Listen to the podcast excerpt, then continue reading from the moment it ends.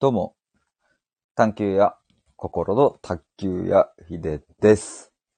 えー今回はですね、えー KT さんとのコラボライブで、テーマが、今更聞けない国会って何内閣って何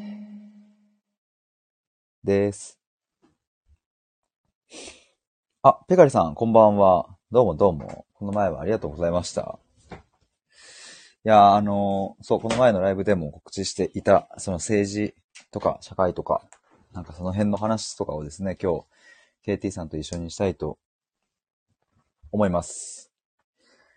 で、えーっと、まあ、今ちょっと最初にですね、あの、アーカイブ聞いてくださっている方にも、えーっと、ちょっとお話しできればなと思うんですけれども、えーっと、この、あのー、えーっと、ライブ、コラボライブの背景というか、まあどうやって、なんでこれやることになったのかみたいなとこなんですけれども、えーっと、前回、その、政治、今更聞けない、まあ、政治についてみたいなトークテーマでやったんですが、で、これ2回目なんですよね。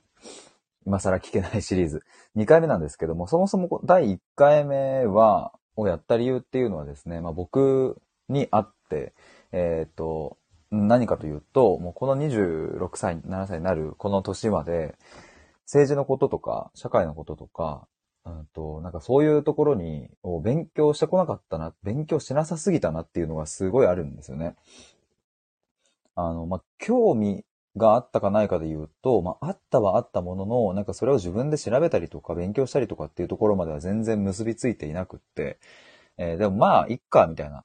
えーぶっちゃけまあ日本で住む、住んでる以上、そんなになんかこう考えなくてもまあ、それなりに平和だし、生きてこれたみたいなとこはあるんですけれども、まあただ、この8、あ7月前半に安倍首相のあの事件があって、で、あの時にめっちゃ考えたんですよね。なんかこれから、あの、社会、日本社会で、えっ、と僕は生きていくし、うーん、まあ、将来的には結婚したいなと思っているし、子供にも出会いたいなと思っている。自分の子供にも出会いたいと思っているので、まあ、そうなると、うん、僕がただ、うん、生きていればいいという話ではなく、やっぱり大切な、えー家族ができたり、うん、するし、うんと、もっと言えば別に家族以外の人たちも、こう、大切にしたい人、守りたい人って、今後出会っていくなと思うと、うん、社会のこと何も知りませんとか、政治のこと何も知りませんみたいな、なんか、それでは通用しないし、まあ、そんなお父さんにはなりたくない。なんか、かっこ悪いなってちょっと僕は思ったので、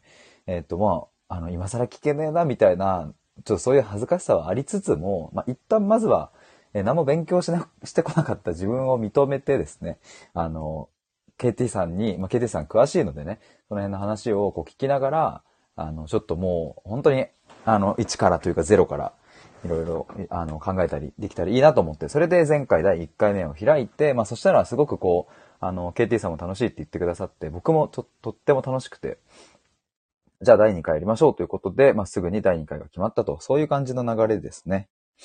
ペカリさん、貪欲ですね、と。あれですよね、多分。そう、何回も来てもらってってことですよね、多分。KT さん、なるほどです。こんばんは。どうもどうも。じゃあ、ちょっと KT さんに上がっていただきましょう。あ、そういえばレターを表示しないと。ちょっとほいあ、どう皆さんも。こんこんばんは、こんばんは。よろしくお願いします。よろしくお願いします。ちょっと今レターにも表示したんですけれども、はい。もう今日のテーマが、今更聞けない国会って何内閣って何してるのっていう、まあそれを、えっと、1時間でちょっとお話できたらいいなと思っております。わかりました。今日も1時間でよろしくお願いしま1す。時間よろしくお願いします。多分、あの、絶対に時間は足りなくなるんですが、あの、はいやっぱそこで終わるのがやっぱ、この、このなんか、なんだろうな、良さでもあるっていう、なんか、わかりまし た。盛り上がりつはつ終わるっていう、ね。で、また、またっていう。いそうで すね。ケン、ケンタロウさん。この前あれ来てもらったケンタロあウあー、さん。はいはいはい。立法権と行政権。そうそう、そういうとこの話も前回ちらっと、なんか三権分立とか、そういう話とかしましたっけね。しましたね。そうそう、なんかそういうのすら、まあその、まあはい、単語を聞けば、あ、なんかあったな、みたいなのがあるけど、もうそういうのすらもう全然なんか説明しろって言われてもなんかもうよくわかんないみたいな感じだったので、はい。あもう本当に、あの、まあが、赤ちゃんレベルの僕に、はい僕と一緒に、まあ、こうして対話してくださるのは、まあ、嬉しいんですけれども、まあ、今回はそんな感じで、ちょっと国会とか内閣っていうのをちょっとやっていきたいと思いますが、はい。どうですか、KT さん、前回、あれ、前回一週間前でしたっけちょうど。一週間前一緒に撮りましたね。そうですよね。はい。前回どうでしたなんか、覚えてます、前回も、もちろん、あのー、覚えてますし はい。ヒデさんの中でその三権分立があって、うんその、国会とうん。内、行政と司法があって、司法はわかりやすいんだよって話してて、はいはいはいはい。そうそうそうそ。そうう国会と内閣がちょっとわかんないんだよねっていう話をしてたんで、そうそうそうそうそはい。で、なんか僕がすごく思ったのが、う。うん。国会とか行政とか内閣とか、うん。なんかそういうこ、なんか言葉が難しいっていうか、馴染みないじゃないですか。そうなんですよ。そうそあんまり日常生活で使わないですよね、こういう言う。葉。そうそうそうそうそう。なんかそういう言葉を使うと、さもなんか公民の勉強をしてる感が出ちゃう ので、なんか一般的な言葉で、うん。僕らがわかりやすい言葉で、うん。あのー楽しくお話できたらいいなっていうふうに思うんで、あざっす。なんか難しい言葉をあんまり使いたくないです。いや、それは嬉しい。なんか内閣、なんとか大臣とかって言いたくないですよ。それは嬉しい今話てる人。いや、ありがとうございます。それいい。木村さんこんばんは。あ、木村さん、こんばんは。お邪魔しますと。いらっしゃいませ。木村さん、むちゃくちゃ、あれっすよ。とっても、あの、あの、はい声が素敵でね、あの、ディズニーの配信とかをされてる方ですよ。マジですか僕ビディズニーめっちゃ好きですよ。マジですかじゃあ、あの、多分聞きに行った方が絶対いいと思う。 あれ、はじめまして ?KT さん。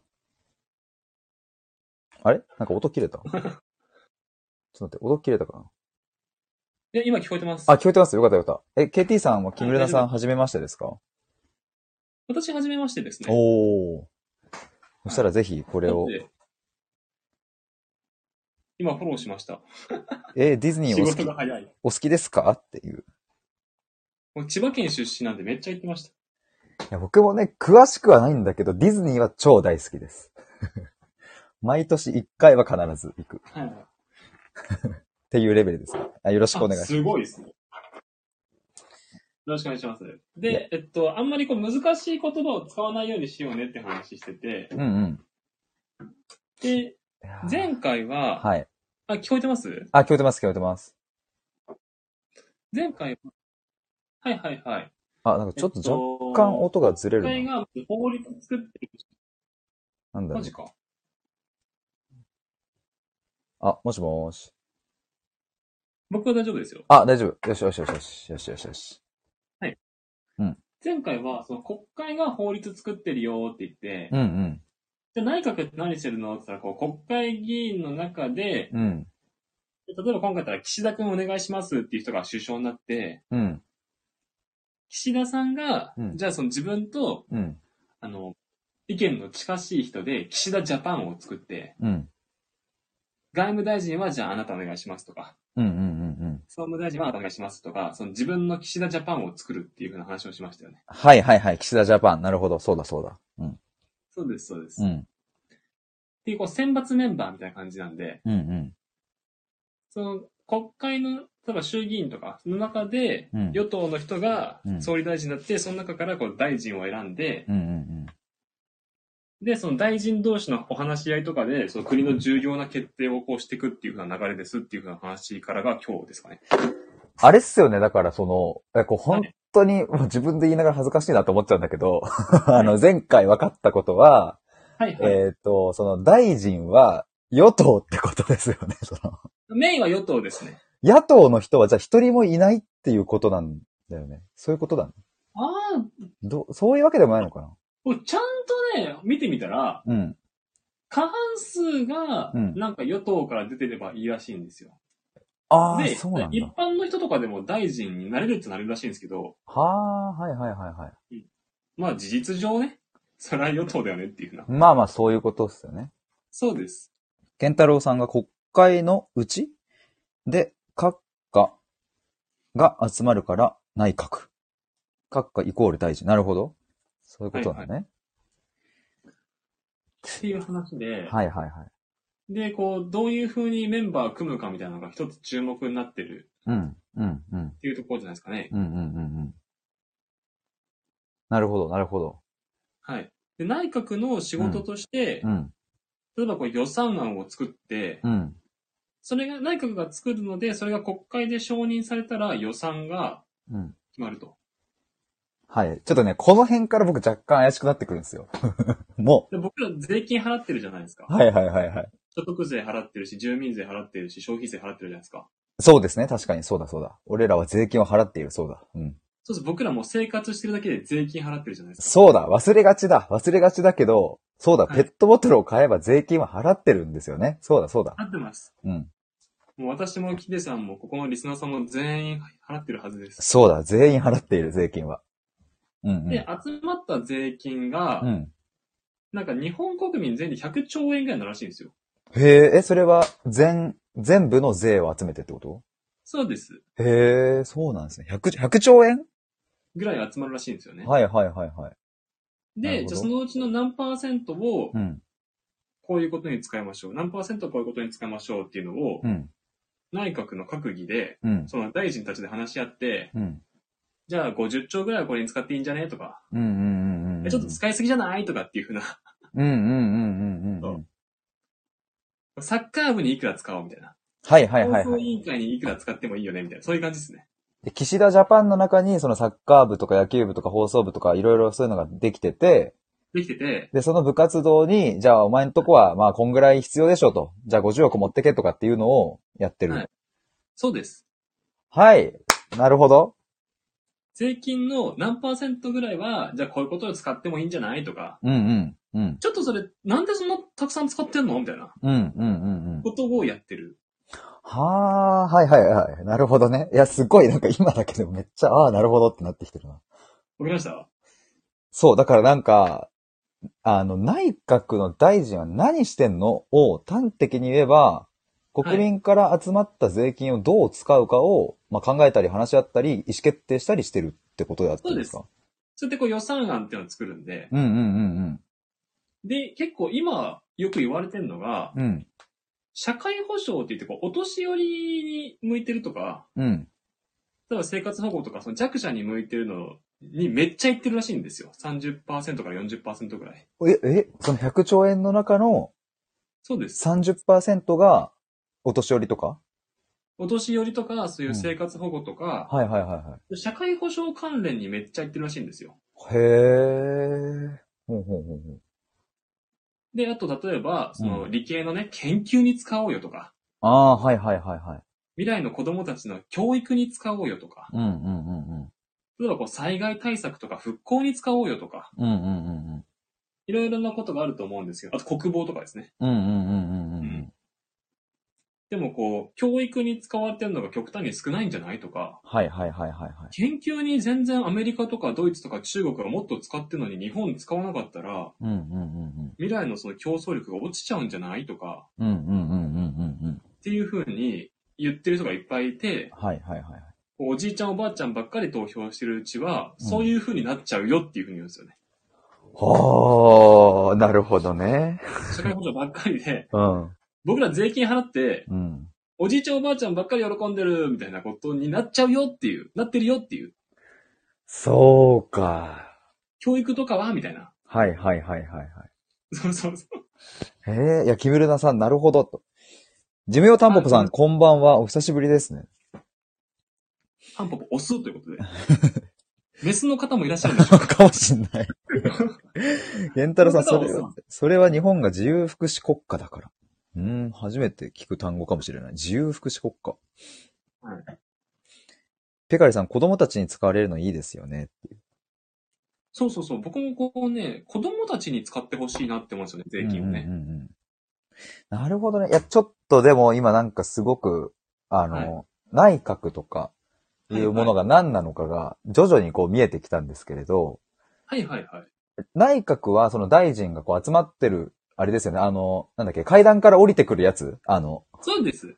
階段で写真撮ってるじゃないですか。ああ、あの、ミュージックステーションのやつね。あの、階段から降りて、あ、ごめんなさい。ミュージックステーションみたいにあの、降りてくみたいるな、やつっすそようでねす、。そうです。あれね。赤いカーペットのとこで、うんうんなんか写真、スーツでみんな写真撮ってるじゃないですか。はいはいはいはい。あれか。あれが全あれ員、がなんちゃら大事なのか。だいそうですね。じゃあ、あいつらが、あ いつらって言ったら、あの方たちが、 で方々が、あの方々が我々の税金をどう使うかを決めている人たちっていうことそうですね。はあ。で、えはいーっと、なんだっけ、国会では、その、最初の話だと、その予算案がなんちゃらかんちゃらを国会でやるみたいなの言ってたじゃないですか。予算案を内閣とか国会で作って、うんうん。で、その国会で衆議院参議院で OK ってなったらそれが通るんですよ。なんか、例えばどんなのがあるとかって、なんかこう、超簡単なのでもいいんですけど、はいはいはい。それはどうい予算案うイメージですかその予算案の話で、そその先言った社会保障とか教育とかうん。国防とか、うん。あとその国土の復興とかうんインフラ整備とか、うんうん。そういうことじゃなくてですかそれを、えーっと、その、あれですよね、内閣で話し合って、じゃあこの部活にいくらいくらみたいなさっきの話で、はいはいはい、キーマリーではなくって、一旦国会で揉むってことですよね。そうです。じゃあ、内閣としてう、ん社会保障30%でいきます。うん。うん、教育5%でいきますとか、うん。うんうんうんうんインフラ関連何でいきますっていう予算案組んで、うん。うんうんうんうん。だから衆議院参議院で待ったかかったら、一悶着あるんですよ。はい。なるほど。おかしいでしょなんでここにこんなお金使ってんすかみたいな。うんうんうんうん。もっとこういうことにも使ってくださいよとかってなったら、ちょっとじゃあ分かってもう一回考え直すかなみたいなはーのはがい。あるんですけども、うんうん。衆議院参議院で、ううんん、そんな感じだね、オッケーってなったら、うん。じゃあ僕たちの税金がそうやって使われるってことです。予算案って、えーっと、法律ではないですよね。法律ではないでかはな。国会って、えーっと、法律も作るし、はい。予算案も審議するし、みたいなことなんですか、そうすると。そうですね。なるほど。なるほど。内閣が法案っていうのを作って、うんうん。まあ国会が作る場合もあるんですけども、うんうんこの法律おかしいでしょとかっていうのもありますよ、その。で、はいはいはいまた揉めるみたいうな。ん。 なるほどね国。会で、そう、国会で衆議院参議院 OK ってなって、法律が通るんです。はあ、はいはいはいはいはい。そっか、その法律もそっか、その予算にも関わってくるような法律もあったりするのか。ありますあります。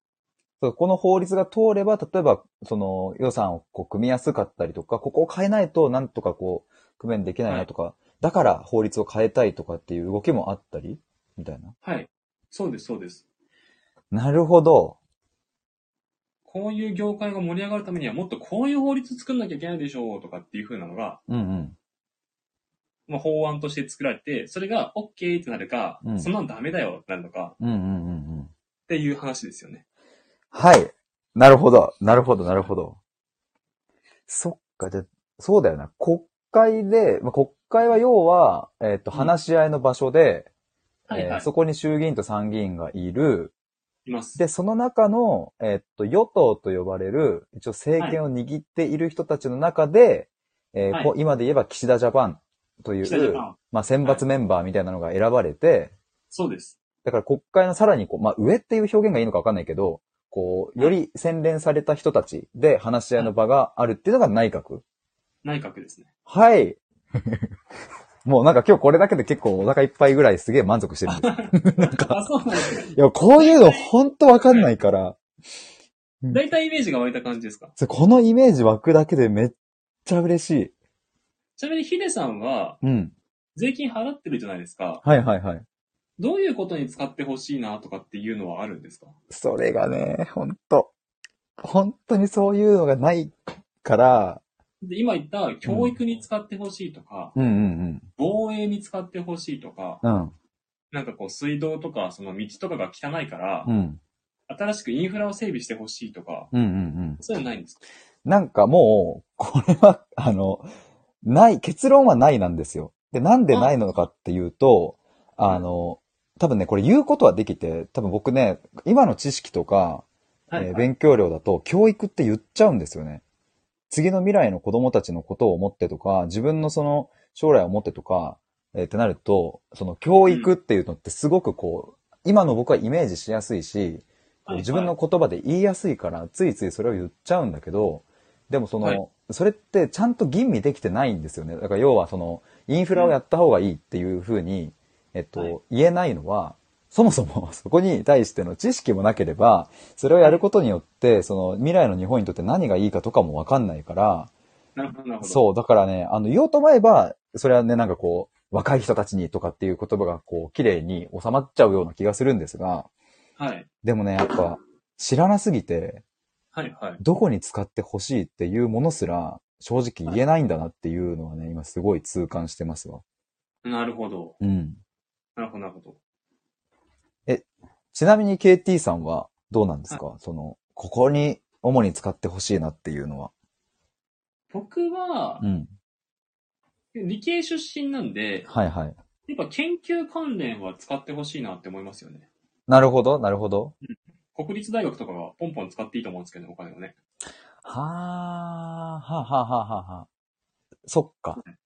え、KT さんはその実際にそういう業界にいて、います。なんかあの、あ、ここもうちょっと研究費出してくれや、みたいな、そういうシーンとかって今まであるあるんですかありますよ。もう何年前のパソコン使ってんだ、み たいな。 そうあれなんか買ってあげればいいのにと思うと、いや予算がないんだよと。ああ、なるほど。っても話うなんで業界としてちょっとこう、あまりお金がないってことなのか。そうですね。ああ、なそるこほはどね、なその政府がうんもう少しこうバックアップしてあげてもいいような業界なんじゃないのとかっていうふうな。ああ、いや、なんか、今の話聞いて僕一つね、その、ここ使ってよって思うのがちょっと思い浮かんだんですけど、聞かせてくださ いよ。いや これね、あの、そう、僕の母ちゃんの話何回かしたじゃないですか、その、癌で亡くなっちゃってみたいな。しまった。で、癌の治療とかの僕めちゃめちゃ付き添ってて、いろんな病院めっちゃ行きまくったんですけど、なるほど。あ、これ、全然金ねえんだなっていう病院と、はいはいはめいちゃめちゃ集中してる、そのお金が病院、あーそのお金があーその一個に集中している病院と、すっごい明確だし、はい。で、なんか、いや、ここの病院にお金ないとさ、救える命が救えないじゃんみたいなのは、なるほど。すごい痛感したんですよね。だから今って多分その国立がん研究センターだったっけななんかそういうところとか、はいはい僕の母親は有明のがん研、有明病院ってちょっと大きい病院とかにいたんだけど、はいはい。まずはその国立がん検センターみたいなとこにお金がこう降りてみたいな、なるほど。まあそりゃ大きいとこに行くよねって思うんだけど、でもそれでも足りないみたいな状況とかを目の当たりにすると、うんいやー、ここはもうちょっとお金使ってっていうのはそういえば思いましたわ。なるほど。うんなんかいや、今あの KT さんのその業界のその予算の話かはいらすごい繋がるな。そしたら次の選挙で入れるべき人が見えてくるんじゃないです確かに。かね。まあ、ヒデさんのその思 いを。本当だわ。はい。なんでそんなところにお金使ってるんですかもっとこういうことに使ってくださいよっていうふうにきヒデさんは思うわけですよね。うんうんうんうんう。うんん。だって、ガンの、そうんのお金が必要じゃないですかっていうふうに。そうそうそうん。その部費を、う。ね、そう、部品くれって話ですもんね。部費くれって話ですね。あー、めっちゃわかりやすいわ。そう。え、ちょっと逆に、えーっと、そうすると、ここには使わないでよって、なんでこんなとこに、今のこの時代に使ってんのっていうのは、KT さん的にはあります、 角が立っちゃいますね。まあ確かに、角立っちゃうね。今の質問の仕方的にもあれかもね。いや、でも僕は、うん。あのー、給料もらってる身ですけど、うん。厚生年金と健康保険高えと思ってますね。あー、わかる。高いでも高いと思いますね高い。うん、わかる。所得税、住民税より全然高いんですよ。うん、そう。そうですね。あー、そっか。はい。そっか、それはなんでそんな高いかというと、さっき言ってた、その、社会保障費そうですね。に、その、全国民から集めた100兆円の税金の30%を使うっていう判断をされてるから、そんぐらい高いってことなのか。そうです。そういう仕組みになってるんですよ。なるほどね。あともう一つ大事なのが、うん。これ税金はどこから取るかなんですけども、うんうん所得税って、あの、上がれば、所得が上がれば上がるほど、税率上がってくる累進課税じゃないですか。だかはいはいはいはい。らたくさん稼げば税率上がるじゃないですか。うん、うん、うん。そうね。株式って、うん。どんだけ稼いでも20%なんですよ。どういうこと株利益式が。はい。株式だから株で、例うんえば、労働でうん。 100万円稼ぎましたっていうのと、うんうん。株式で100万円稼ぎましたっていうので、税率全然違うから、手取り全然違う。そういうことか。はいはいはいはい。で、うん20%ってめちゃくちゃ安いんですよ。おえ、株で稼いだはいお金にかかる所得税っていうの、そうです。税金が20%なんです。 ?20% なのか。うんうんうんうん。そうです。それ安いんだ。めちゃくちゃ安いんですよ。だって所得税なんてう、ん。増えていけば40%、50%とかになってきますから。確かに、そのプロ野球選手とか、その1億円もらってもなんか半分引かれるみたいなよく言う、めちゃくちゃ。ゃ税金、そうですね。あだプロ野球選手はあ。う、ん。あの、どんどん株をやった方がいいんですよ。そっか、株で1億稼いだら、はい結局、あの、1億稼いでも20%しか引かれないってことなのか。 8000万円手元ってことですはあ、なるほどね。ね。でいかに世の中こう資本家が有利で、労働者が税金払ってるかっていう仕組みになってるかって話確かに。です。で、これを知っ たら、うん。どんどんどんどん株にっていう風になっていくし、うんうんうん。もっと言うとこう、金融庁とかが、うんうん。その20%すらも非課税にしてあげるからってのが NISA とか、積み立て NISA あ。はいはいはいはいの枠組み作ってるんで、うん。君たちその非非課税にしてあげるから、うん税金取らないであげるから、君たちに有利な仕組みだから、うん株とかやったらどうぞっていうふうに、うんうん。もう税率からメッセージが、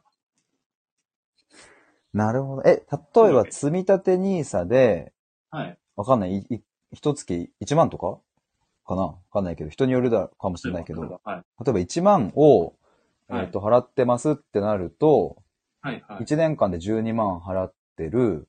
はい、はい。で、その12万に対してが、対しては非課税ってことそうです。非課税です。じゃあ、例えばじゃあ年収300万あります。はいっ。てなったら、一旦300引く12をやるってことなのか。そうですね。 300引く12をした上で、はい。えっと、その、ちょっとすぐ出てこない。200? じゃ、まあ、どんぶり勘定だけど、200、その、はいは 80? 全然待って、引き算できまなあい。頑張り感想でいいですよ。引き算ができないんだけど。300引く12って何 ?288 か。 は288に対しての税金、所得税がかかるってことか。ああ、でも、そ、それ、それだと違いますね。あ、違うのか所得税はもともとのやつにがっつりかかっちゃうんで。はあはあ。え、非課税、そうですね、積み立て非 NISA とか課税っていうのは、そのうん積み立て NISA で、うん。あ、木村さんありがとうございました。あアーカイブ聞かせてもらいますってことで。ありがとうございます。ありがとうございます。はい。えっと、労働で稼いだら、うんうん。まあ300万円に対して所得税がっつりかかるんですよね。うんうんうんうんうんうん。だけど、も、うんまた別のことで、うん。その株式でうんとか不動産とかだったら、うん。まずもともと所得税的なその税金が2割なんですよ。うんうんうんうん。少ない。で、それすらもうんなしにしてるっていうのが NISA とか積み立て NISA って話です。あ、そっか、ニーサ、ちょっと待って、ニーサ自体は俺ちゃんと分かってないのかな NISA っていう枠組みがあるんで、うんその中、その枠を使って投資すれば、うん。うん。そこで例えば100万円儲かってたら、あ、 100そう万いう円こ全と部ね。自分のものだってことです。ああ。ニーサとかイデコとかその辺って、はいはい。その結構こう、がっつり20年とかを見ていくようなものですよね。なんか僕の印象だとそんな感じそうですね。そういうのもありますね。バックが来るのは、もう20年先みたいな感じでしたっけなんかこう、自分にも返まあ、っいてつくでる。もおろせるんですけども、うんうん。一番旨味があるのは長く持ってた方がいいんですよ。はいはいはいはいはい。なんで若いうちにやって、うん。長くやっていくのが一番旨味があるよっていうふうに言われてますね。はあ、で、その、なんかまあ、その、いくらかこう、プラスが出た分に対して非課税ですってことか。そうです、そうです。なるほどね。税金取んないであげるからっていうメッセージです。ふわー、なるほど。いや、ちょっとそういうとこにも繋がってくんのか。だからどこから税金を取って、うん。どこにその部費を振り分けるかっていうふうなゲームなわけじゃないですか。はいはいはいはい。なるほどね。なるべく取られたくないし、なるべく僕のところに部費欲しいわけですよね。ああ、ああ、ああ、あなんで、こう、ルールを知って、あ、うん。あ、これこういう風に言った方が税金的にいいなとか、うん、うん、うん、これこんなに税金こっちに使ってんのとかっていうのを、 うん。うん。なんかこう、気になりませんいや、気になる。こういう風に言われるとね、もう、うんあの、あ、身近やんっていう風になってくるわ、だんだん。そうです、そうです。うん僕らいの生活に繋がってきますよ。や、ほんとそうだわ。はい。いや、なんかすげえ、なるほどな、なんか今よく言われてる のが、あの、車買うと、うん。ガソリン入れるときにガソリン税かかるんですよ。ガソリン税、はいはいはいはいはい。うん、そうプ。ラス、ガソリンを買うので、うん。消費税かかるんですよ。ガソリン税と消費税がかかっている。うん。二重課税なんですよね。はい、二重課税、なるほど。だから車持つとめちゃめちゃ税金取られるんですよ。はとかっていうこともあるんですね。しかもそうか、車ってなんか自動車税みたいなのもありますもんね。ありますあります。あれ何なんですか なんか、そういえば。謎。車自も、動車持つと税金取るんですよ。なんかもう本当 に、もう、なんでっていう。本当に謎いっすよね、そういえばあれ。はい。でもそっか、それって国民が、ほぼほぼ持ってるものだから取りやすいってことなのか。そうですね。スマホ税とか出てきたらなんかあれだな、嫌だな。そんなもんないか。でも、あの、フランス革命の前に、うん。平民から呼吸税と取ってましたよ。高級税何それそうです。呼吸したら絶罰金ですね。えだからみんなからお金取るようにしようっていうので、うん。すぐあったんですよ。なんかもう天才なのかアホなのかよくわかんないけど、そういう仕組みを作ったんだ。まあ、スマホ税みたいなもんですよね。確かでもスマホ税とか作られてももう、なきゃやってらんないからね、もう仕方なしに払うしかないっすよね、もうね。そうです、そうです。もし出てきちゃったらね。はい。なるほどね。ケンタロウさん、イギリスは労働党が強くなって固定資産、かっこ土地税が高い。その代わり医療費が無料です。医療費無料なんだ。へえ。そんなことがあるんですね。ペカリさん、うむ。呼吸税は、いやーっていう。 呼吸税。ー顔がすごいですね、これ。呼吸税はそんなのあるんだ。 はい。かつてあったっていう例ですね。なるほどね。なるほど、なるほど。そうか。いや、でもなんか、今回、え、ちょうど今30分ぐらいですけど、はいはいはい。まあ、今回の国会って何、内閣って何してんのっていうのが、はい。なんか部す、費を。そう、すごいね、端的になんかまとまったというか、はいはい。僕はすごくなんか理解、今のところね、多分本当にこう触りのとこだと思うけど、はいはい。うんすごいなんかね、分かってきた感じがしてますよ。よーったー。嬉しいです。三権分立に立ち戻ると、はいはい。司法は裁裁判所であってるのか。裁判ですね。で、立法が国会。国会、で、行、ん行政だっけ行政、が内閣か。内閣ですね。そう、この行政っていう言葉もさ、すごいなんか、よくわかんねえってなっちゃってたんだけど、政治を行うで行政です。そっか、要は内閣が、はい。えっ、と、さっきの話だと、いろいろ予算、じゃあこの部活にいくらいくらとかって動かしているから、そうです。実質政治を動かしてるって言えるのが内閣だから、行政ってことそうです。そっか、で、国会は、いえっ、と、話し合いの場だから、はい。えーっと、せ、行政をしているというより、する、しているというよりというか、しているわけではなくって、はい法を作ってるのか、立法。そうです。うんうんうんうん。うおい内閣、内閣もうん。国会で作られた法律に基づいてプレイしなきゃいけないんで すよ。ない、え、ちょっともう一回言ってください。 内閣うも、内閣うんも国会、国会でルール作るじゃないですか。ルールを作る。うんうん。そのルールの中で内閣もプレイしなきゃいけないんです。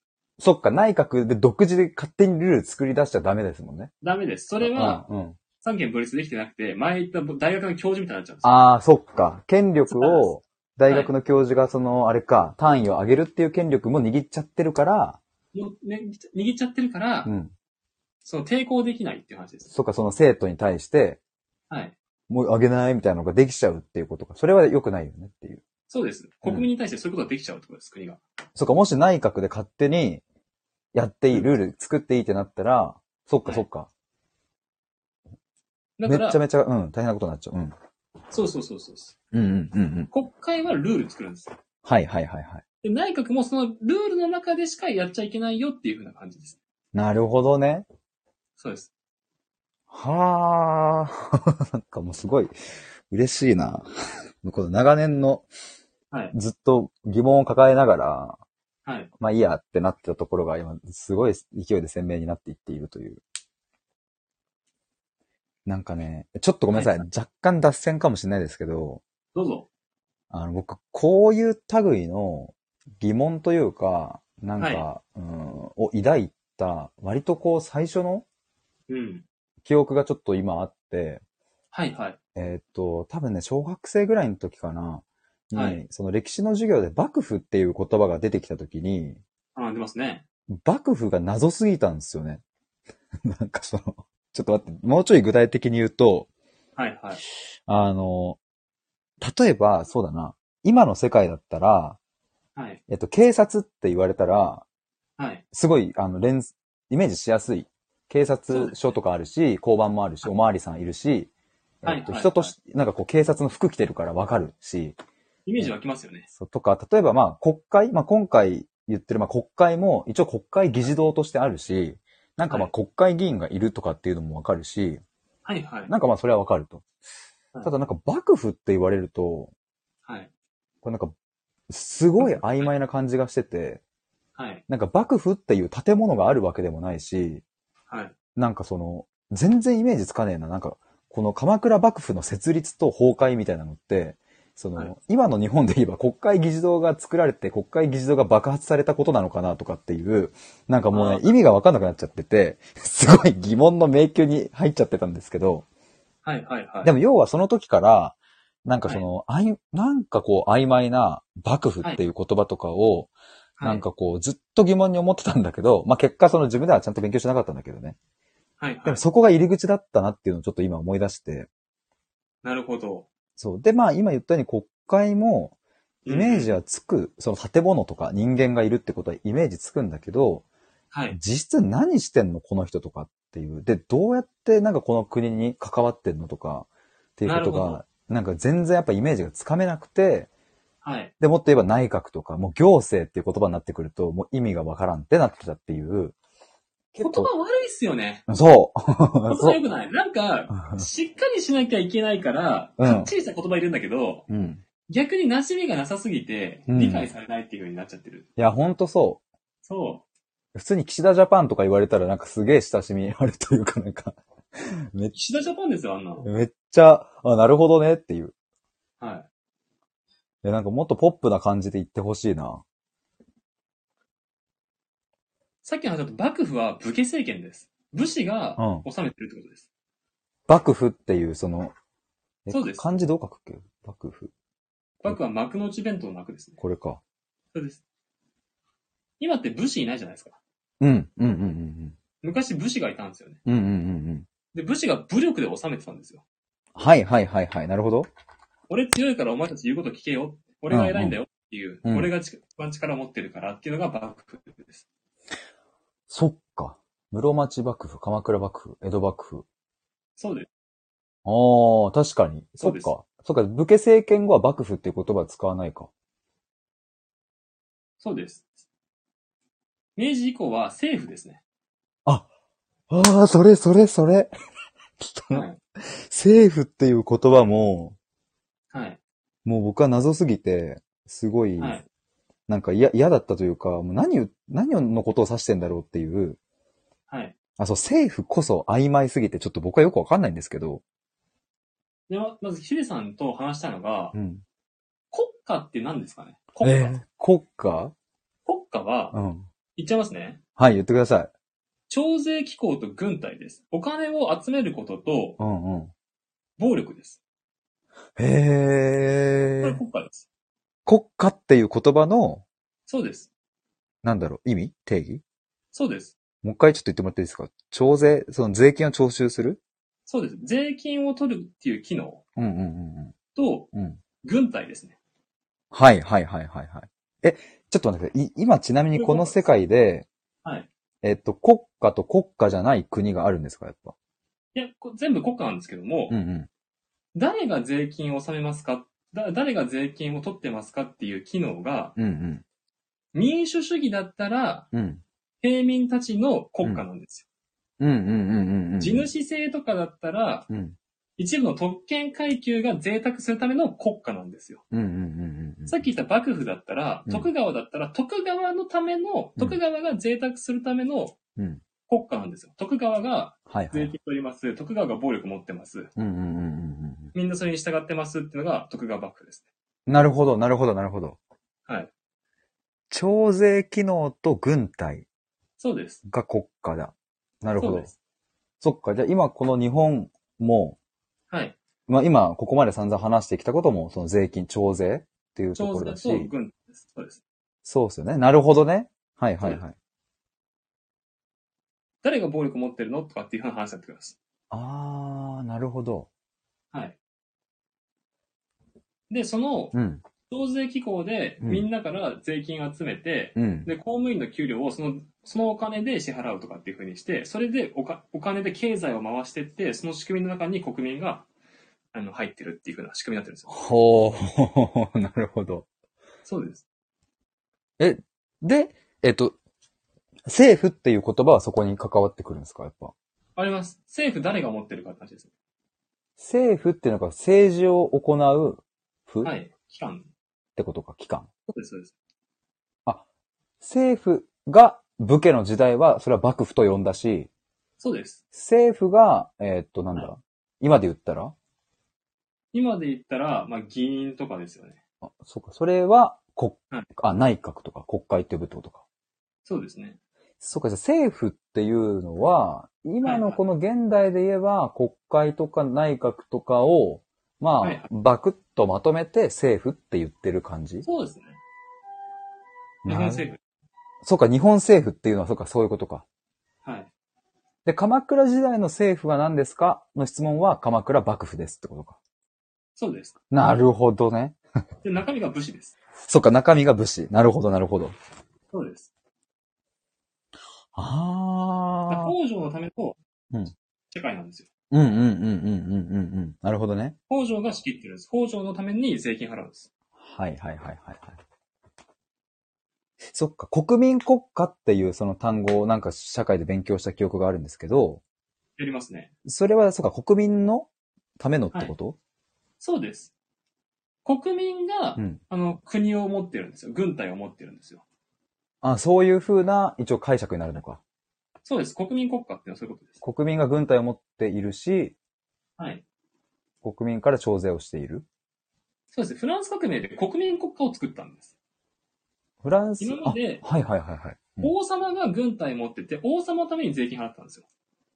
はい、その時代は、王様がうん、はい。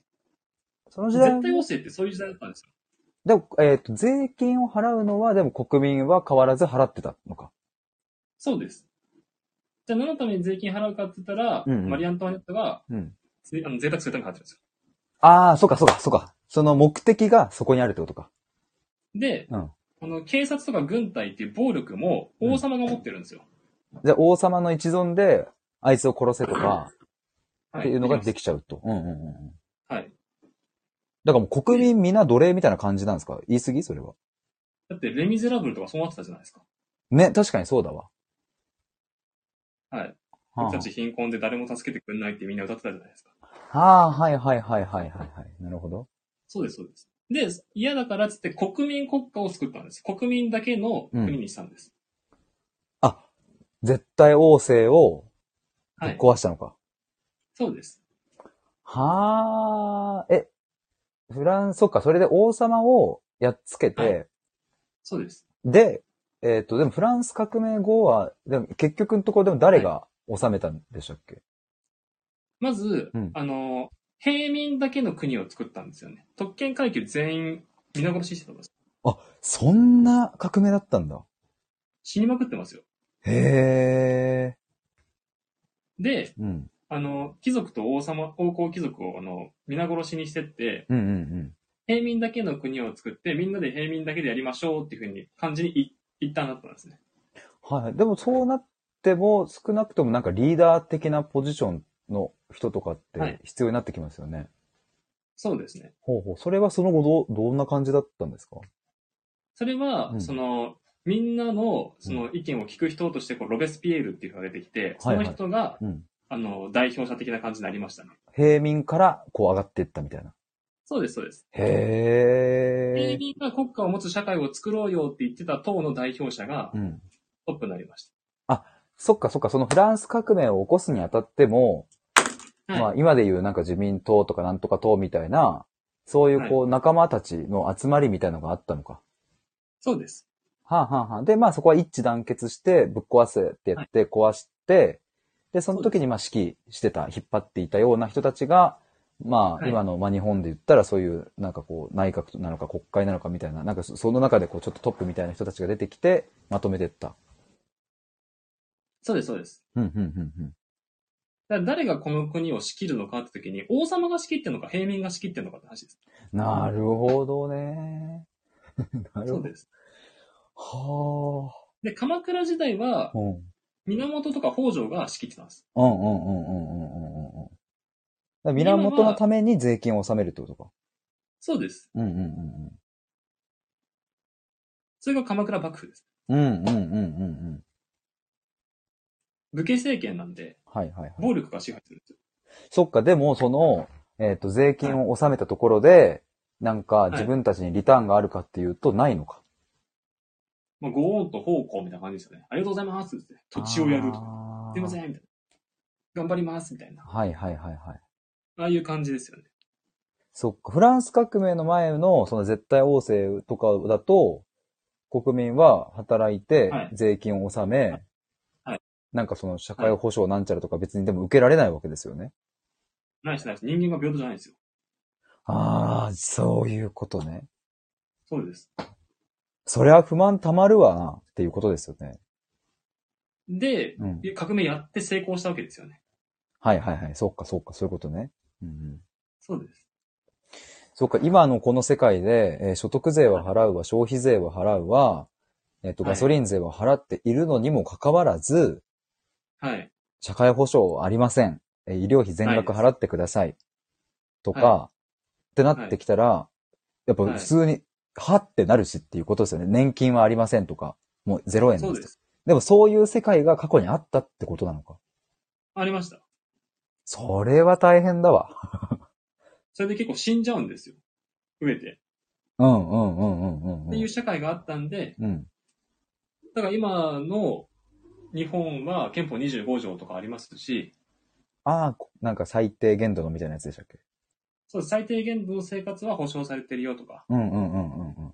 で、その医療費は3割負担だよとか、うんうんある程度こう、貧乏人でもうん。うん割とこう、心地よく生きていける方の社会だと思うんですよ。レミゼラブルに比べれば。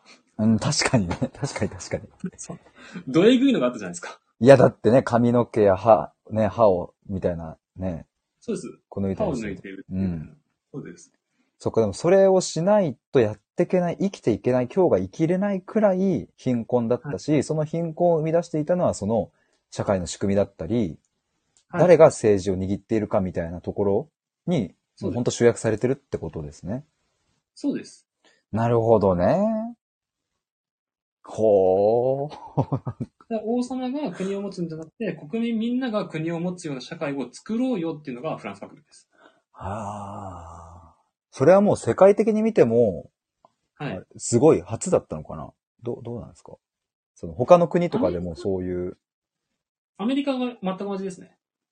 1800年代ぐらい1786ぐらいだと思うんですけども、ああ、はいはい。 79だ。1779だ。うんうんうん。えっと、アメリカっていう国がそもそもイギリスの植民地だったんで、うんうんうんうんうん。自分たちの代表者の議員さんが国会で戦ってないのに、うん勝手にイギリスからアメリカから税金取ればいいじゃんっつって、うんうんうんうん。税金めっちゃ取られるんですよ。へえ、やだ。 やだやだ。だかそらんな、僕、ヒデさんの意見も何にも聞かずに KT が勝手に、うん。あ税金ヒデから取ればいいんじゃねみたいな感じ で。やだやだ、そんなの。って感じなんで、俺の意見聞いてくれよっていうのがないんですよ。当時のアメリカそわう当時のアメリカ。それは不満たまるわって感じですね。そうです。なんで、うん。アメリカ建国っていうのがあれ革命なんですよ。ああ、はんはん虐げられてる平民がうん、イギリスの貴族連中を打倒して、うん。俺たちは自由で平等の国を作ろうっていうのがアメリカ建国です。それはなんかその、フランス革命みたいになんか暴力、なんかそういう手段はあったんですか独立戦争ですね。あほーん、ほん暴ほん。力で勝ち取ってました。じゃあ歴史で言うと、やっぱり、その、今の平和は暴力で作られているっていうことになるのかな、大体は。なりますなります。暴力が秩序を作ってるんで。うんうんなんで僕たち税金払ってるのっていうと、うんうん。うん。税金を納めないと暴力にやられちゃうからなんですよ。うんうんうんうん。、で、税金を払う警察とか軍隊ですね、それが。え、ちょっと、ちょっと今若干切れちゃった。えっと、もう一回言ってもらっていいですか僕たちが税金を払ってる理由が、うん。この日本政府っていう、こうく、軍隊を持ってる人たちからの力によってですね、うん。この諭吉の顔の入ったこの肖像画を何枚払えっていう風な圧力になってるわけですね。うんうんうんうんうんうんうん。で、背景にそれが暴力があるわけですよね。暴力があるんだ。そうです。あの、払わない、納税しないと捕まえちゃうんですよ。そういうことね。そういうことね。そうですうんうん。警察軍隊というのが暴力です。はいはいはいはいはい。そっか、ずーっと見直してたら、それはね、お通知が来そうでて、それも見直してたら裁判沙汰になるってことですもんね。そうです。法律に抵触して、うんうん。あの、そうです、そうです。っていう風な背景があるので、うんうんうん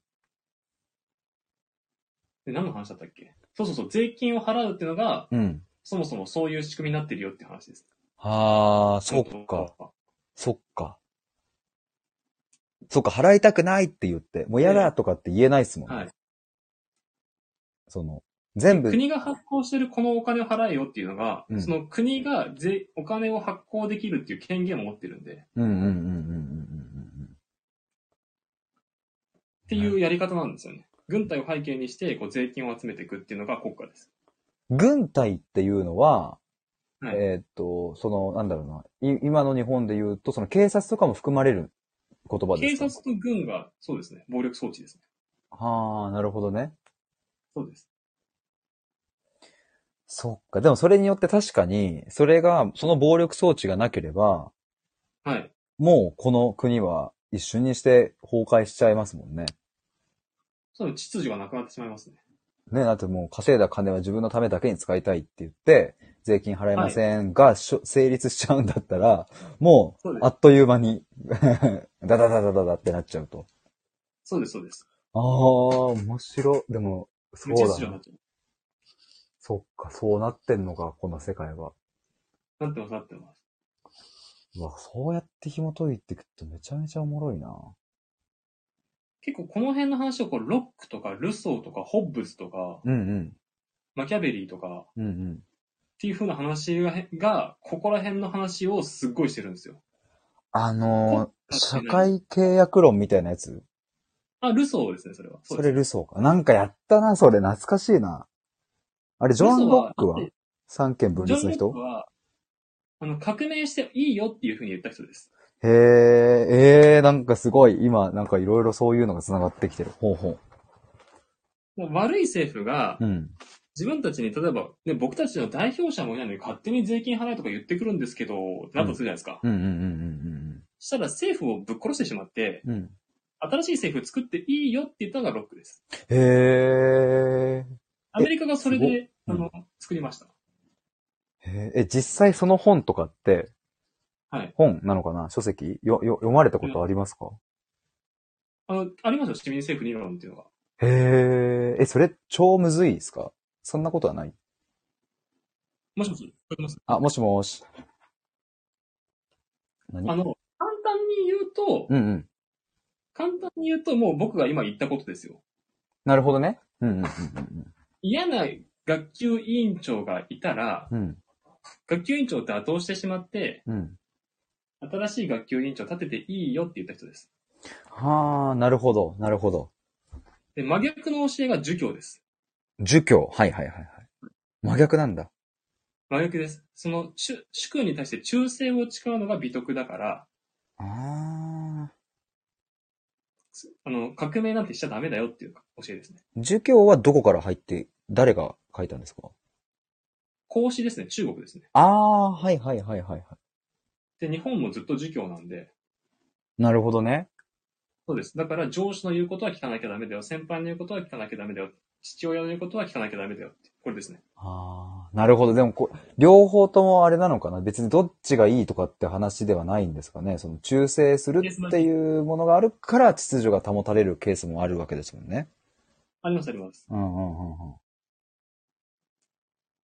うんうん。へえ、え、そう、なんかさっきフランスとアメリカの例出てきたじゃないですか。そうです。日本で言うと、その大きな政治の転換点とか、なんかこう、政府をこう、なんかぶっ潰したみたいなのって、なんか、一番代表的なのって、なんかどの辺なんですかね ?KT さん的に。日本はうん。革命を一回も経験してないんですよ。うーん、うん、うん、うんこれがもう経験してないっていうことが結構世界の中で稀有な例だと思ってて、うん。あ、そうなんだ。そうです。へーだか、ら、うん身、分階級があって、ただ武士がいて農民がいてとかっていう中で、うん、うん。農民が武士を打倒するってことをやったことが一回もないんですよ。あー、はい、はい、はい。そっか、ないね。ないか。うん、うん。フランスとかアメリカはこれやってるんですよ。ロシアもやってるんですよ。へえ、あ、ロシアもやってるんだ。ロシアのソ連作った時はそれですね。へえ。え、なんで日本は起きなかったんですか、これ。で、日本はない。まず、あんまり食べ物に困ってないから、ド貧乏になったことがないっていうのと、あー、その、なんかいろいろ畑とかあるからっそうです、そうでてすこ。とですか。うん、うん、うんあと、儒教強いんで、うん。うん。上の人に逆らうのとか良くないでしょうっていう教えがちゃんと根付いてます。そっか、もうそれはじゃあ価値観がそうさせてきたってことか、ずっと昔から。そうです、そうです。ああ。中でもなんか例えばその、なんだろうな、えっ、と、こう、うんそれこそなんだっけ、あの、あの、あの人何でしたっけ あの人って言ってもわかんないな、あの、すごい人、あの、吉田松陰あ、吉田松陰、はい。とか、なんかその坂本龍馬とか、はい、はい。なんか僕は、あの、全然知識はないけど、なんかその革命的なことをしたっぽい人みたいな感じで思ってるんですけど、はい。なんかその辺の時代とか、まあそれこそ、うーんと、なんだ、明治維新とかわかんないけど、はいはいその、その辺はどうなんですかなんか日本的にはすごいグワって変わってったりした時期なの明治維新はめちゃくちゃ変わりました。うーん。あれはうん、日本を西洋化させたんで、ああ、ハイカラみたいな。うんうん、。そううです。うんうん。そのドイツの真似しよう、イギリスの真似しよう、フランスの真似しようが日本の明治維新です。なるほどね。なるほど、なるほど。そうです、そうです。そっか。で、まあ、そういうなんか動きはあるにしても、全部そのはい政府をひっくり返しちゃえみたいな、そっか、革命はないのか。ないです、ずっと。ないです。ああ、でもそうやって歴史を辿っていくと、なんかそっか。すげえ、いや、日本の国民性とかの話とかにもなってきそうな感じするし、なりますね。ね、なんか同調圧力とかさ、なんかそういうのとかも、なんかはいは、いそういう政治的背景がずっと歴史でこうあったから、そうです。っていうのも、なんかすごいはい、つながるとこありそうだなっていう感じがしましたね、今。同調圧力とかもまさにね、それ同時代から5人組とかありましたから、このあ流あ、れが今でもやってるってだけですよね。確かに、それこそ、んあの、村八部とか、そういうのもそっか。そうです、そうですあ。あ、で今みんなが今日みんなマスクしてるじゃないですか。うんうんうんあれが村八分になりたくないからっていう理由の人も一定数いると思うんですけど、うん。うんうんうんうん。あ、日本人っぽいなーって思いますよね。確かにね、 確かに確かに。いやー、とあか、あ、ああ、ああとはなんだろうな。あうん。前、ペカリさんがこう、神様っていうのをあんまりこう、出さないよねみたいな話してましたけど、うんうん、確かに。うんそれもこう、日本って、その天皇を神様っていうふうに明治時代とか大正時代、昭和初期信じてて、うんうんうん。で、古事記のストーリーが完全あ、またちょっと、に国民にインストールされてたんですけども、古事記神話が、それ軍国主義になるからダメって言って、古事記のストーリーが日本国民にインストールされてたんですよ。学校でやってたんですよ、古事記を。あ、そうなのそうです、そうです。え、それ、いえ、いつ時代で、戦争で負ける前までずっとですね。あ、そうなんだ。明治維新して、うん日本人としてみんな1億人団結しなきゃいけないって中で、うんうんうんうん。僕たちみんな天皇の子孫だよ。で、天皇神様だよっていう。それを古事記で学んでた。そうです。へえ。で、GHQ に取り上げられたんですよ、アメリカから。それダメって言われて。あ、そのさ、は、戦争に負けて、そうです。 GH、それなんでダメって言ったんですかその、日本を戦争させない国にさせるために、うんうん。そういう、こう、天皇で団結しすぎてて、うんうんうんうん。その、行きの燃料だけ飛行機突っ込んでくるみたいなことをするような民族怖いじゃないですか。確かに、確かに、確かに。そっか、また、この歴史を繰り返すはと、いアメリカにとっても不都合なのか。そりゃそうだけどっていう。うん。そうです。うんうんうんアメリカの言うことを聞く国にしたいんですよ。コントロール下に置きたいんで、うん。うんうん。ちょっと天皇を信じすぎてマジ怖い民族なんですけど、って時に、うんうんうん。ちょっと一旦それやめようっていうふうにマッカーサーが言ったんですよ。古事記の勉強をってことか。そうです。はあ。日本には神様がいたんですけど、取り上げられちゃったんですよ、外国によって。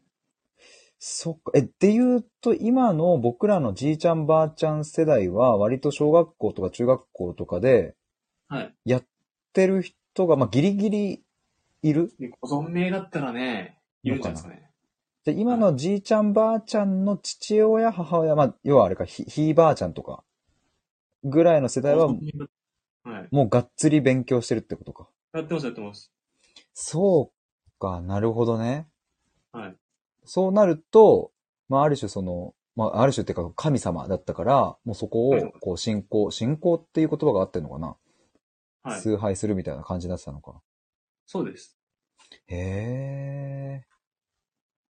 そっか、でもそれ、その、えっと、古事記の勉強をなくそうって言ってから、まだぜ100年も経ってないわけですもんね。そうですね。うん45年、80年経ってないですね。そう思うと、すげえな。 なんか、そっか。そうなのか。そのアイデンティティなくなっちゃったんですよ、この民族。そっか僕らの、まあ、親世、まあ、60代とかぐらいの人たちはもうでもやってないってことですもんね。やってないですね。ああ、はいはいはいはい。なんかこう日本人としてこう、日本はっていうのがあんまないんですよ。なるほど、なるほど。うん。もう強、強烈にあったんですけど、それなしになっちゃったんで、なるほどね。アイデンティティがないっていうか。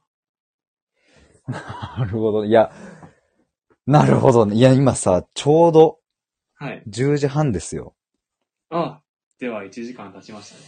いやー、ちょっとど、すごいなーちょっとすごいっすね、なんか。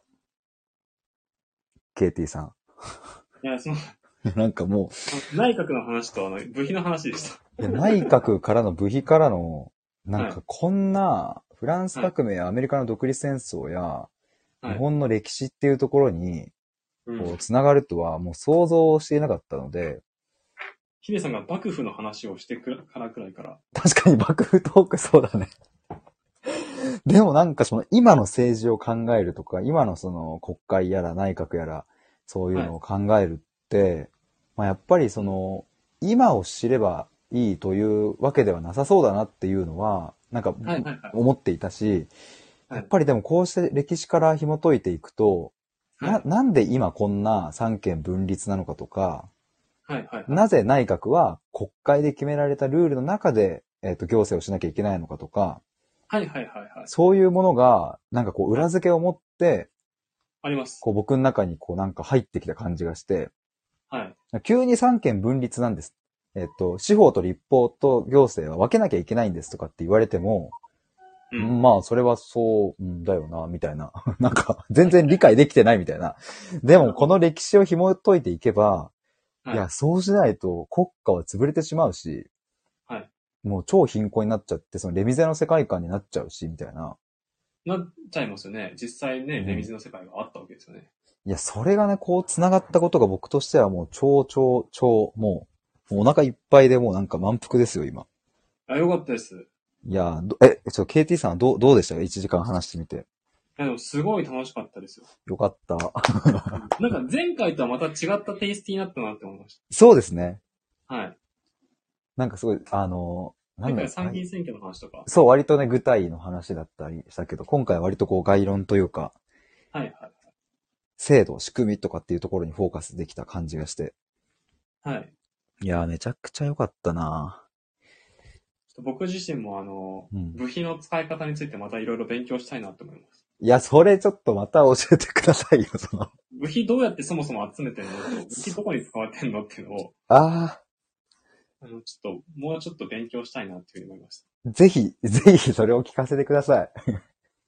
た。はい。いや、僕も勉強しなきゃって思いながらも、いやもう、はいやっぱまず KT さんの話を聞いて、はいあ、でもね、あの、やっぱこれだけ聞くと、やっぱこう日頃のニュースだったりとか、なんかそういうものの入り方も多分変わってくるなっていう感覚があるくらい今日は、もうよかった。めちゃめちゃ濃密な時間でした。あ、すいません、ヒデさん。ミックさん来られてるんで、最後にちょっとこの話だけさせてもらってもいいですお、かはいはい、ミックさんこんばんは。はいはい、どうぞ、どうぞどうぞ。どうぞどうミックぞさ。ん来られてるんで話したいんですけども、うんうん。日本と同じく革命やってない国がうん。ドイツです。へえ、そうなんだド。イツやってないです。ほう、え、今の先進国はい。で言うと、えっと、アメリカ、フランス、ロシア、ロシア、中国、中国、あ共産党が取ったんで、やりました。その辺は革命をしていると。してます。一方でしてないのが日本とドイツ。イタリアもやってないですね。へだから革命してないチームが第二次世界大戦戦ったんですよ。ー。んあ、革命してないチームが第二次世界大戦で、日独位じゃないですか。日独位三国同盟そうです。日本、ドイツ、イタリアで三国軍事同盟だったじゃないですか。それが連携したんだ。そうです。革命してないよねっていうのが、うん。いや俺たち地主制の国国家で行きたいよねのチームなんですよ。そういうことなんですかアメリカとかフランスは平民の国民国家で行きたいよねなんですよ。そういう争いなんですかソ連なんてまさにそうですね。社会主義なんで。うわー。いや、だからもう、勉強してる時に日独位、日独位、日独位って唱えるように覚えてたけど、その、背景をちゃんと知っていれば、あの、はいその日独位、日独位とかって言わなくても、はい。普通にわかるって話っすよね、これ。だからドイツの仲いいのは、うん。チーム革命してないぜですね。へえ、そうなんだ。うわ、ちょっとこの歴史の話結構そうそう聞きたいな。うん、面白いな。ミックさんが洗濯物を干しながらミッ聞かせていただきます。クさん、ミックさん申し訳ないですがあの、もうちょっとで終わっちゃうんすよ。そうなんですよね。おーちょっと、もう申し訳ない。ミックさん確かに革命避け続けてきてカイザーもなくしちゃったんですよねって。これはどう、どういうことでしょうかケイティさカん。イザーは皇帝ってことです。うーん。もともとあの、ドイツ皇帝がいたんですよ。ウィルヘルムとかっていう。うんうんうんウィルヘルム2世とかいたんですけど。うん。はいはい。それが革命をやらなすぎて、あのー皇帝で仕切ってた時期があったんですけども、うんうん。一時期その、皇、えっと、ワイマール共和国っていうのが第一次世界大戦後にできて、うんうんうんうん。その皇帝っていうのを一旦なしにしてっていうふうにしたんですよね。へえ。でその後まあヒトラーの時代になってきますね。なるほどね。なるほどね。すげえな。めちゃめちゃ詳しいな。 ミックさんが皇帝に憲法を認めさせたんですね。っていう。そうです、そうですね。へえ。なるほど。いやー、なんか面白いな、これ。いや、てか、あの、今潜って聞いてくださってる方も皆さんありがとうございました。ありがとうございました。潜ってくださってる方も。そしてアーカイブの方もありがとうございます。ありがとうございます。なんか本当にはい。こんなにわかりやすく説明をもっと早くしてくれよ、先生たちって思った。も先生はできないですか ら。う、いやもう先生頑張ってって、もう、なるほどねってなったわ。いやー、ミックさん拍手って、もうありがとうございました。ミキさんありがとうございました。いやー、KT さんまたちょっと、まあはいここら辺の、あの、まあ、政治、なんかでも、政治やっぱ政治を深掘っていくと、はやっいぱ。歴史になる、まあ、なるなっていうことも今日ちょっとすごい分かったし、で、歴史を知ることがやっぱ今の政治を理解するにもすごい大事そうだなっていうことも、なんかこう、はいはいなんとなくこう、まあ、はまだ裸感ですけれど、はい、はい。なんかそういうのをちょっと今日感じさせてもらえたので、はい。ぜひまたなんかその政治だったりとか、あー歴史だったりとか、他の国の話とか、世界史的なところとかもまた聞かせてほしいです。ありがとうございます。超楽しみです。僕自身もやりたくてうずうずしてる。 ミックさんも歴史いいですね、と。歴史、いいですね。ドイツ、ドイツの歴史でもいいですよ。いやー、いいね。ちょっとその辺お願いします。その王様が治めてるのか、国民が治めてるのかっていう見方で、いろいろこう、分類できていくんで。あ、その切り口とか僕、その歴史全然詳しくない僕からするとめちゃくちゃありがたいかもしれない。はいはい。なんかこう歴史をこうざっくり、これでこれでこれでこれでって追っていくと、ちょっと多分頭こんがらがっちゃうけど、はい。今みたいななんか切り口で、こう優しい感じで やってもらえると、そのさっきなるほのど日独位の話とかも、はい。ああ、そういう背景ねっていう、まあ、それだ、以外のことも多分たくさんあるんだろうけど、本当に触りの、まずは触りのというか、はいはい。ところを、こう、さわさわっとしてくれると、めちゃめちゃありがたいですね。わかりました。はい。そういう感じでいきましょう。じゃあ、ということで、今日は今更聞けない国会って何、内閣って何してるのというテーマでお話しいたしました。KT さんありがとうございました。ありがとうございました。楽しかったです。ミックさん断片的ではなく歴史の流れを見ると面白いと。ですね。ちょっとこれ、これですね。 これだ。まさに。もううずうずが止まらない。ぜひよろしくお願いします。はーい。ゆうさん、ありがとうございました。はい。ということで、以上です。バイバーイ。